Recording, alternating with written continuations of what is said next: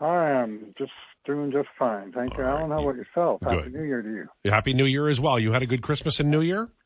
Uh, things considered, yeah, kind of quiet, you know, but uh, that's what happens when you get up there in the years.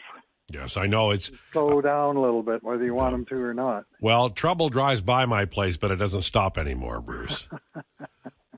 so let's talk about this Edmonton Oilers team, and I don't know where to start because uh, let's start here because I talked about it at the beginning of the show. Uh, no matter what we, how we frame issues, what angle we take, Connor McDavid's impact on this team, where he plays less than 17 minutes and scores five points, it is integral in all of the goals, and, and it is just at a different level. Sometimes it's easy to go past that to another story, but my God, Bruce, what a hockey player! Yeah, yeah. Last night was one of those nights where the things that he was doing, you know, he was setting guys up, which he often does, but they were finishing the plays, and uh, you know it, you're looking at a score sheet where he's got a, a fantastic goal that he scored himself, and then four primary assists, beautiful passes, all of them, uh, all different. Uh, and basically, all of them just sort of left the, the goal scorer with the job of putting the puck in the net, but the but most of the job was already done by the time he got the puck because uh, McDavid was just on another level last night entirely. It was uh, just a phenomenal display. Your your math banking background lends itself to this, but I know you were on the five point games two in a row early and often, uh, and and maybe you can give us. I know you've done it online on Twitter, but maybe give us a, an historical perspective about McDavid, the Oilers overall, uh, and how unique the last two days were, or the last two Yeah, games well, were. two in a row is is uh, pretty unusual. I remember a few games where you had two guys in the same game do it. Uh, typically Gretzky and Kurri, but uh, uh, just in consecutive games and completely distinct. I mean, one, one thing that's happened here in these last two games is that in um, Anaheim, the three stars were all members of one Oilers line that combined for 10 points. And then the next game at home against Philly, the three stars were all members of a different Oilers line that combined for 11 points. So they're kind of one upping one another here, and I love it. Uh, reminds me of the days of the top six of uh, Gretzky, Kurri, Tikkanen, and Messier, Anderson, Simpson, you know, where if one line doesn't kill you, the other one will. And uh, that's where they're at right now. Anyway, uh, Foegele and McDavid now have uh, have elevated the Oilers to a new milestone of a of a, of a, of a weird sort, uh, which is that they now have had 155 plus point games in Edmonton Oilers history, and they are the first team in in National Hockey League to reach that milestone. They were already number one, but now they've achieved a new milestone. 150 times an Edmonton Oiler has produced five points in a game. And that's better than any other team, even the ones that date back to 1917, like Montreal Canadiens and all those cups that they got. They have 133, and they're second on the list. And the Oilers uh, are, you know, comfortably in front of them now, despite, you know, starting 62 years later. Uh, and uh, so I went I went through the lists on uh, NHL.com, and you know you you once you have to set the parameters uh, of the 150 Oilers times an Oiler uh, produced the five points. More than half of them, 79 of the 150, were by one guy, Wayne Gretzky, who stands alone, head and shoulders above the crowd in many many NHL records. Uh, he had 96 such games in his career, but 79 of them came just in the nine games that he was, or nine years he was in Edmonton, including one year, 83, 84, where he did it 15 times. Uh, and of all the other Oilers on the list, second on the entire list is Jari Kurri, who did it 14 times. But Wayne did had more of those games in one year than he, even you know top Oilers have done.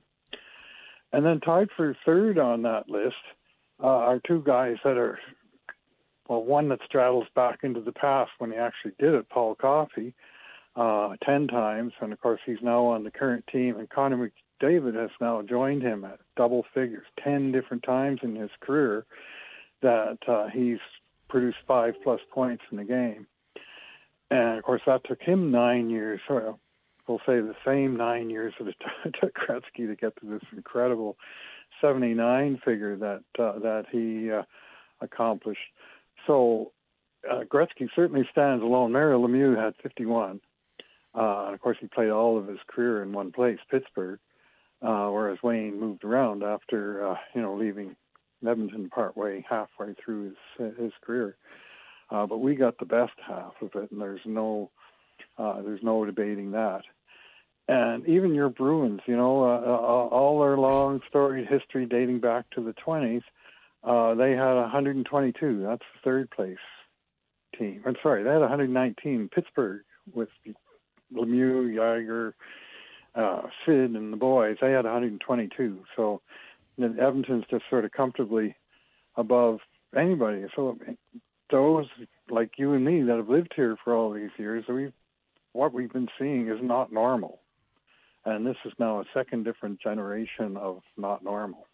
It's you know I think sometimes that that um, if you're a Calgary Flames fan, oh. for instance, it, it must be it must be galling, you know. And I'm not trying to mock Calgary Flames fan. I'm just I'm just saying, like I I'm an Eagles fan, and I, I am so yeah. sick of the Cowboys winning the Super Bowl, and they haven't won the Super Bowl in a, a bunch of years. Doesn't matter. My brain is still acclimated to the Cowboys winning the Super Bowl. If you're a Flames fan, this is tough yeah, yeah. When you get you know a second generation of it, I mean, uh, people who hate Pittsburgh Penguins would have the same kind of yes uh, thing going on, where you know they they had they were overloaded with superstars for one entire generation, and then they won the Crosby draft. You know, they got Malkin at the same time, and all of a sudden here they are again with you know some transcendent players on their team, and Edmonton is is quite similar to Pittsburgh in that respect, in that they got.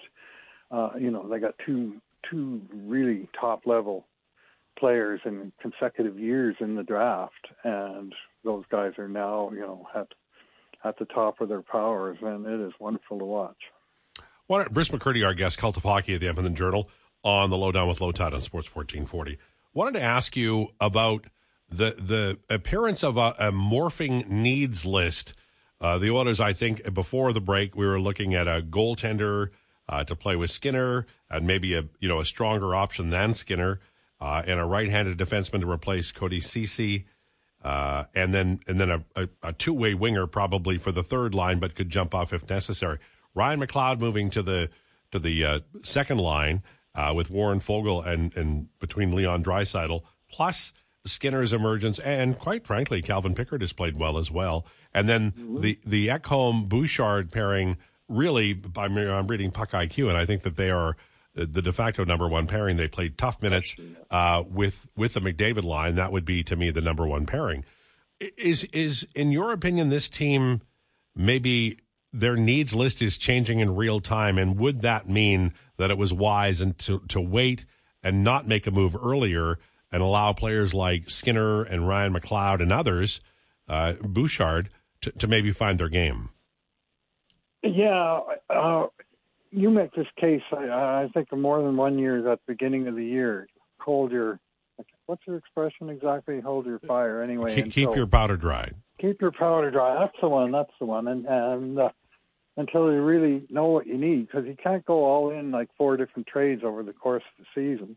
Once you commit to one, uh, then there's not a lot that's left to be done. Last year they waited until the deadline to to uh, come up with a really big deal that delivered uh, Mattias Ekholm here. And that one move, I mean, it still resonates with the team today. It turned what had been basically uh, a, a tough minutes super pairing of uh, Nurse and Ceci that were taking on almost all of the heavier minutes, and and they were running what amounted to two third pairings underneath them in terms of their their deployment. And now all of a sudden they have a true top four, and the third pairing is distinct. You know who the third pairing is. It's not three guys, it's two guys, and it's the same two guys game after game in uh, Kulak and Desharnais, and they're very good as the third pairing. Uh, but the Oilers have a true top four, and I think that that's one move that's really changed the face of the team. It provided a perfect partner for Bouchard, uh, it opened the door for Bouchard to take over the power play as well, so he really benefited from it. On the other hand, Broberg kind of got the short end of that stick, but um, uh, they now have. I mean, think of it from Evan Bouchard's perspective. He now plays in a regular five-man unit with this guy sort of handpicked to be the perfect partner for him. He plays with the best player in the world as a center and the two best wingers on the team. That's the unit. Not bad. And so they're killing it. Like they're putting up like 70%, kind of numbers you just don't see uh, typically. you know, like 60% is fantastic in hockey. You know, and you see numbers like 70, you're sort of going, what's going on here? Uh, but uh, that's uh, that unit's been doing uh, uh, delivering the goods, and then the other pairing of uh, Nurse and Ceci, who uh, many people are not a fan of Ceci. I, I, I got more time for uh, Cody Ceci than a lot of people do because, uh, you know, I, I don't think he gets the same kind of benefit in terms of deployment. He he sees a lot of tough competition, and he doesn't play with all of the other best uh, Oilers. He plays with good players, but uh, uh, he and Nurse have a different function and they do play big minutes. And if you look at the four of them, I mean, you could throw a blanket over all of them for minutes, and it's you know they're 22, 21, 20, 19. I think was last time I looked, and and it was uh, you know the differences were tiny increments in special teams where Bouchard plays. Uh, big minutes on the power play, and the other three guys all play on the penalty kill, and a little bit Nurse and Ekholm play on the second power play, and they're little ahead because of that. But it's really, you know, that's the four guys around which the defense is built. So to get back to your question, the list changes if you think suddenly, hey, Ryan McLeod's okay 3C, but he's a great 2L.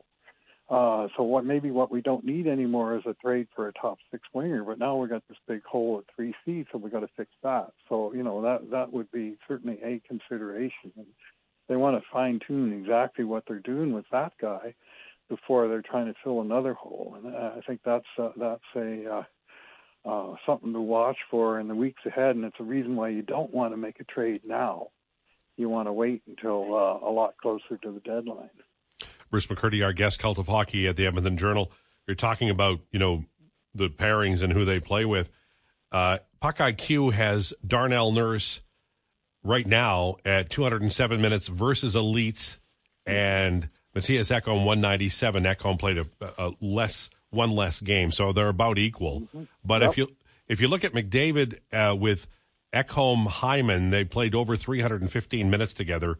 Uh, Ekholm right. 315, Bouchard 344, uh, Nurse 131 with McDavid, Ceci 118. So my question to you, 40%. right? So my question to you is is, and it was understanding the previous years, it was Nurse getting the push from the McDavid line. Is Nurse Ceci playing tougher minutes without McDavid, or are Ekholm Bouchard playing tough minutes with McDavid? we don't have the WOWY numbers from Puck IQ yet, but right. if we if we use logic and reason, it seems to me that Nurse Ceci are being uh, cast in a, in a more difficult spot right now uh, that maybe the, the you know hasn't been there. And you remember Nurse Ceci played kind of a, a super role, a super one-two pairing role when Woodcroft came in the first year. I think that's a nuance that maybe people aren't picking up yet, Bruce. Yeah, yeah, I agree. And I mean, at the time that um, that he and Manson came in, and that was their solution to. it. Well, we've got, you know, we got uh, deep pairings where we got Tyson Barrie and we got uh, Evan Bouchard, uh, and we have uh, uh, uh, sort of two offensive guys that are a little little uh, less strong on the defensive side of it. Let's maximize them by getting them out in offensive situations, and the way to do that is to load up Cody Ceci as uh, you know the true defensive uh, right defenseman that they had available. And they were run. I mean, it was ridiculous. They were over fifty percent of their time at one point. That was uh, uh, uh, against elite uh, opponents. A very, very novel and interesting solution that uh, uh, that uh, Woodcroft and Manson uh, came up with, and it worked in in that scenario. But the better solution was let's get a true top four, and let's let you know, Bouchard is maturing as a defensive player all the while as well. Of course, he's a much stronger defensively now than he was, say, two years ago. Mm-hmm. And with Ekholm out there, I mean, that that is a, a frighteningly good and efficient pairing. Bruce, um, I look at the schedule in January, and there, it's not a heavy schedule, and it's a little less intimidating in terms of the opposition. I think I have them going seven, three, and one. I can't remember exactly what my prediction You're very was. Conservative. Well, th- that's what my question was. I, th- are, are, do you feel like in these eleven games they could go nine and two? Uh, well, certainly possible. I mean, some people say they could run the table. I, I, I don't buy that, but I, I am pretty happy with in terms of them showing up to play in games. Like last night, I viewed last night as being a trap game, and I also viewed kind of Sunday's game, you know, 22 hours after that high intensity affair in LA. I thought, well, how are they going to play? And it was sloppy, but it wasn't like like they just came out from the very first shift. McDavid just came out and he took over the puck, and the puck went into Anaheim's end and it stayed there for you know a minute, and and uh, uh, they sort of um, uh, was not one of these let's feel their way into the game for 10 or 20 minutes, which I mean that actually did happen in LA, and they were able to overcome that. But but a lot of games now they seem to be just focused right from the beginning to, you know, let's take charge of this thing, let's score the first goal, and then let's get the second goal, and that's a pretty good formula for success. Bruce McCurdy, Cult of Hockey at the Edmonton Journal. Thank you, sir. Appreciate it.